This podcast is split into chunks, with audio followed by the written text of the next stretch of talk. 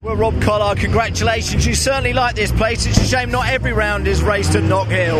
Yeah, I think we should have half a year at, at Knock Hill and half a year at Croft, and uh, maybe just chuck one at Brands Hatch just for uh, Yeah, for the- good measure. to keep the home crowd happy in Hampshire. And, and Another a great, great performance by you behind the wheel, but another strong performance from that car. and, yeah, the BMW is, is just driving like some rails today, and um, you know when I'm on it, I'm I'm very good, and um, this has been a good weekend for me so far, and I needed this to, to bounce back from from uh, the disaster at Snetterton. Yeah, exactly. So um, I can maybe just start to get my championship a bit more back on track now, and uh, and. Uh, you know, it's very promising. Two podiums, a win, and a second doesn't get any better than that. I'd Really. say another race to go, one more race to go. Yeah. Who knows what's going to happen in race three? Well, we got the wacky races going to start now, race three. I don't know what the reverse grid's going to be, so I hope it's kind to us and um, All in your way. and uh, it should be good. Well, I say the way things are going, Rob, anything can happen. I reckon Yes. you'll end up on pole. But well done, Rob. Well, great, thank you. great result.